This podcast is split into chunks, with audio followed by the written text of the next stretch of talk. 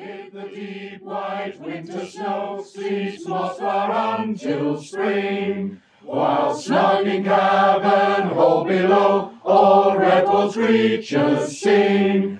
Old autumn gave us plenty, our harvest did not fail. No plate or jug is empty. There's good October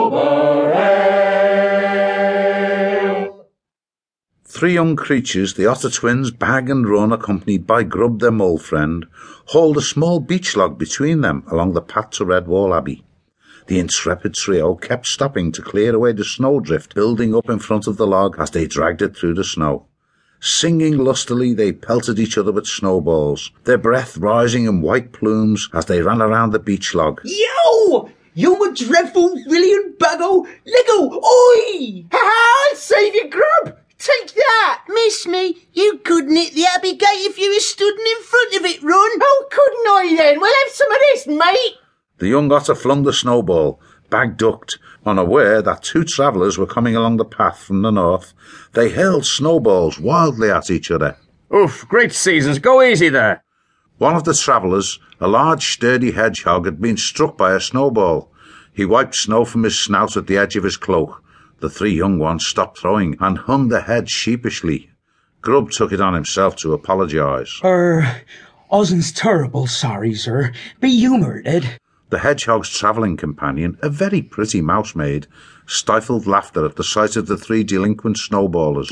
Oh, I'm sure Bulltip will live. He's had worse injuries. Grinning, the big hedgehog nodded. I have indeed, mates. Come on, I'll help you with your log. Where are you bound with it? Bag curved his mittened paw as he pointed. Just round that bend, sir, to Redwall Abbey. We live there.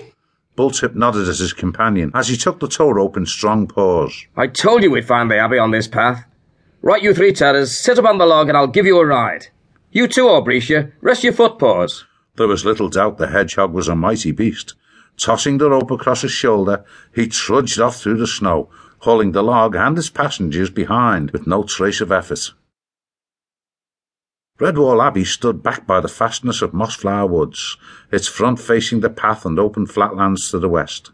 Capped with snow, the beautiful building resembled a vast frosted cake, walls, battlements, bell tower and abbey fringed with icicles hanging over its red sandstone towers and turrets.